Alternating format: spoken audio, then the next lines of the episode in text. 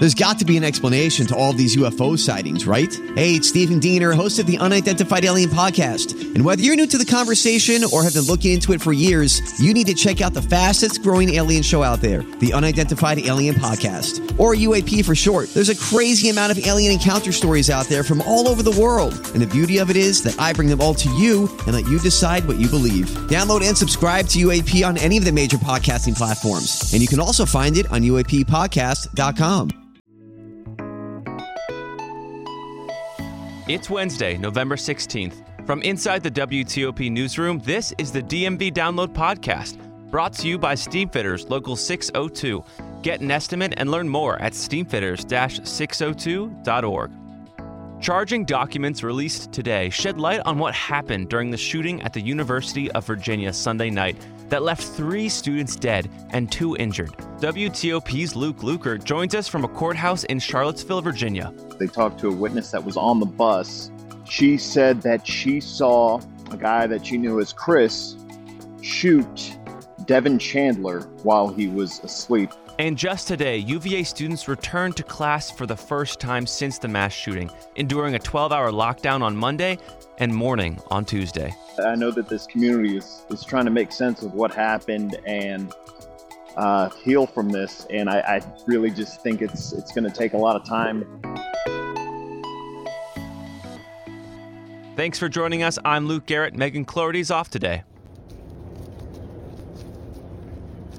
Silence can mean a lot, especially when such quiet comes from thousands, all gathered in remembrance of the three UVA football players killed Sunday night D'Sean Perry, Lavel Davis Jr., and Devin Chandler.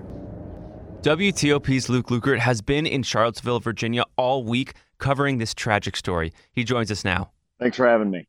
So, Luke, the suspected gunman and former football player Christopher Darnell Jones Jr. made his first court appearance today, and with it, we learn new information about what really happened in that charter bus Sunday night. So, what did we learn here? The most interesting detail that was shared by prosecutors during this first initial hearing was a witness statement that was gathered by police. They talked to a witness that was on the bus. She said that she saw a guy that she knew as Chris shoot Devin Chandler while he was asleep on the charter bus. Pretty uh pretty crazy stuff. And then she went on to say in that statement that he was targeting certain people. Mm. And as we know, four out of the five victims in this shooting were uh, UVA football players. Those were really the only new details about the shooting that we learned at this time. And the uh, prosecutor for this, Jim Hingeley, he is the uh, Commonwealth attorney here in Albemarle County, said that it's going to be a slow process for the public to really learn about what happened during this case because he wants to make sure that there is not a prejudiced jury pool when trial might come around. Mm. And so let's fill in some of the details kind of around the new information that we heard. So the shooting occurred on a charter bus, but they were coming back from a visit to DC. Is that correct? Yes, they were. They were on a charter bus and they'd spent the day in DC seeing a play. From our understanding, it was a play about Emmett Till, and uh, they were on their way back. And they got back at around 10:30 that night, and that's when police believe Chris Darnell Jones Jr. shot, killed three, and wounded two others when they were in the parking garage right there, right next to the drama building of UVA. And did we get any indication into the motive? I know sometimes that's really hard to understand and figure out early, but any any indication on the motive? There is no official motive narrative given by prosecutors because they, they do want to keep information kind of close to the vest at this point as they're continuing to investigate. That was a big point made by the Commonwealth's attorney, when he did speak to reporters, was saying, you know, we don't want to harm this investigation by releasing too much information, and we don't want to we don't want to make a this a prejudice trial if it does go to trial.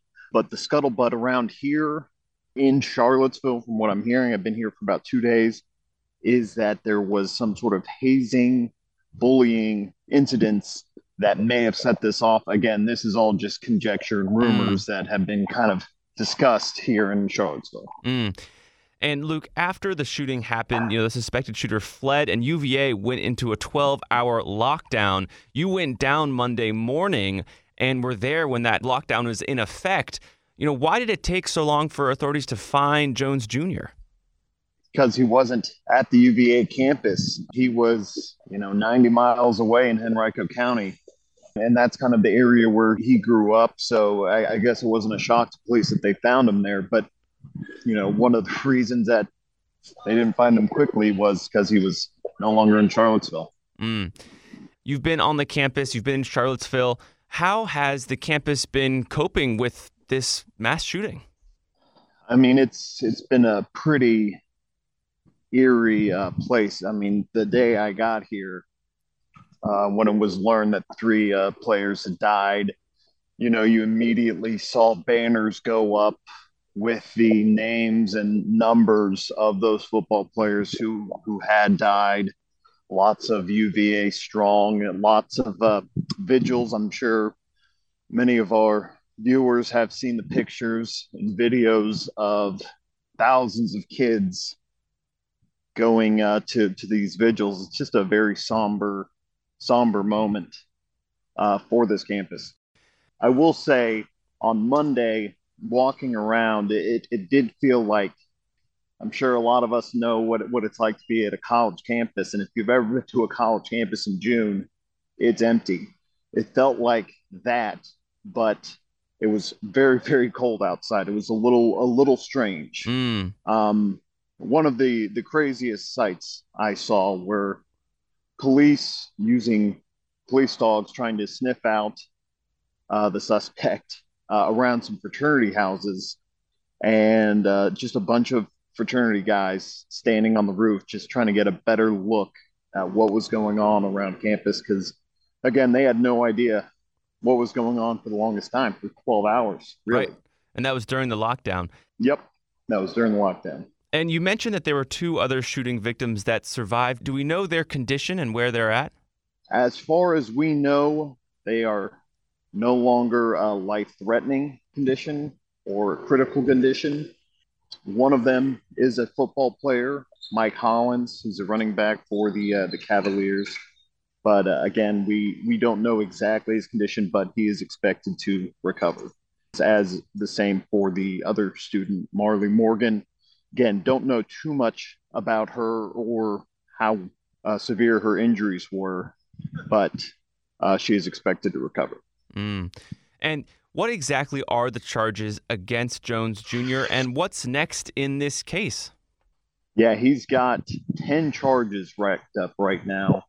Three of them are second degree murder charges. He's got two charges of uh, malicious wounding with the intent to maim or kill. And then to go along with those five charges, five charges of using a handgun in commission of a felony.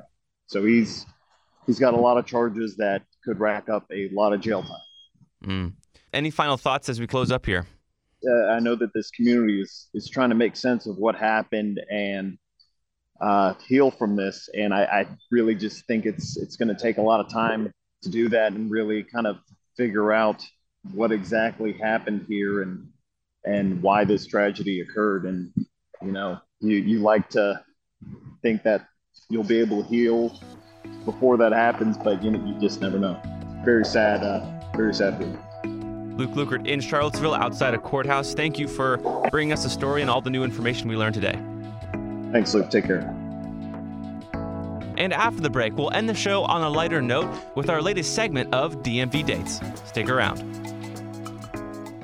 Backed by the experience of its hardworking members, Steamfitters Local 602 is ready to take on your next commercial, heating, cooling, HVAC, or refrigeration project. Steamfitters Local 602 adds value to our community through its partnerships with local contractors and building owners, all while keeping the focus on improving the lives of its members and their families throughout the DMV. For work that's on time and on budget, go to steamfitters-602.org to schedule your next project. That's steamfitters-602.org. Steamfitters Local 602 changing lives. explain your DNA on, on 10 cases, man. You're inside the police interrogation room with the alleged Potomac River rapist. I'm not guilty on any of this stuff. So calm, so reasonable. Could this be the man who terrorized women for nine years before murdering a brilliant scientist two decades ago? Experience one of the most fascinating true crime podcasts available. Join crime reporter Paul Wagner for Unknown Subject, Season 3 of WTOP's American Nightmare series. Search American Nightmare Podcast on all podcast platforms. And before we go, the DMV dates segment is back. And before we get started, I just want to apologize to the listeners out there.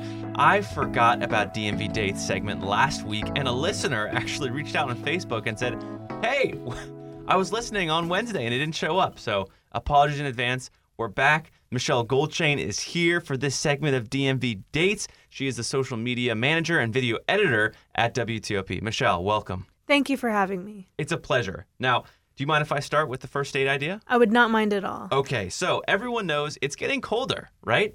I felt the chill in the air this morning, was thinking about an idea, and I was like, you know what? I wonder if the ice rink at the Sculpture Garden is opening soon. Lo and behold, it is. November 26th is the first day the rink will be open to the public. It's open around 11 a.m. to 11 p.m., you know, so you have plenty of time. So the date will actually start, though, at Fogo de Chão, a Brazilian steakhouse on Pennsylvania Avenue and 11th Street Northwest. This is just a few blocks away from the Sculpture Garden ice rink. So you'll get a nice steak dinner there if you like steak. Hopefully, your date likes steak too. If not, they have other options. Um, little spendy, you know. I'm sure you'll spend around 30 bucks per person. So this is kind of maybe date five, seven, eight. Kind of, you know, you really want to commit to this person maybe. And then you go to the ice rink. Um, it's $12 for a ticket and $6 for a rental. I'm assuming no one has ice skates, so 18 bucks per person. And then, you know, you just skate around and enjoy the views. It's a really lovely, lovely time. Have you ever gone ice skating, Michelle? In the past. In the past? Yeah. It's kind of Once or twice. It's a little scary. Like, you know, it's a little scary at first, but, you know, it's good to be uncomfortable with people, your date, you know, strike conversations, stuff like that. And if you slip a little, you can just kind of grab on a little tighter. Right. You could be like, oh, uh, let me help you. Yeah, that's, that's nice. Anyway, so when you're skating around, here's a fun fact to kind of impress your, your date with. You can say, oh, like, do you know when like the first artificial ice rink was like ever created? Like it used to just be frozen lakes. You know, it used to like not be a thing. The answer is in London in 1876. There was the first artificial ice rink. Three years later, it came to the U.S. 1879 at the old Madison Square Garden. They made their own little artificial ice rink, and then obviously the Sculpture Garden in D.C. followed suit. Um, and and here you are. So then you can just skate away, and that's the date. That's fun. Yeah, you think so? Yeah, artificial uh, f- uh, facts, uh, but real love. That's good. so, what's your idea? Okay, so I have a good idea, I think, I hope. I believe it. So I was trying to think about what museums or artist art artistic experiences can you get that aren't in the Smithsonian. Yeah. So some people may be familiar with Art Tech House. Mm. It's spelled like art tech, like technology, and then house, Okay. Art Tech House. And it's located near the wharf, just north of it, just a quick walk away. So Art Tech House has this brand new immersive digital exhibition called Spectacular Factory DC. Okay. It opens this upcoming Saturday, November 19th, and it's running through January 8th of 2023. So Oh, wow. really no rush. but if you're really into the holiday spirit, this exhibition is all about inviting guests into an experience that places you in what looks kind of like a gift factory. So you can expect nutcrackers, candy cane carousels, Mm. and walls to walls of vibrant colors and holiday cheer. Mm, some social media opportunities. I'm I'm kind of hearing maybe. Yeah, it, it's visually stunning, and not only that, but delicious because they have an XR bar Ooh. with beer, wine, and what they call XR drinks, which are both cocktails and also mocktails if you're not one for the alcoholic beverages. Good call.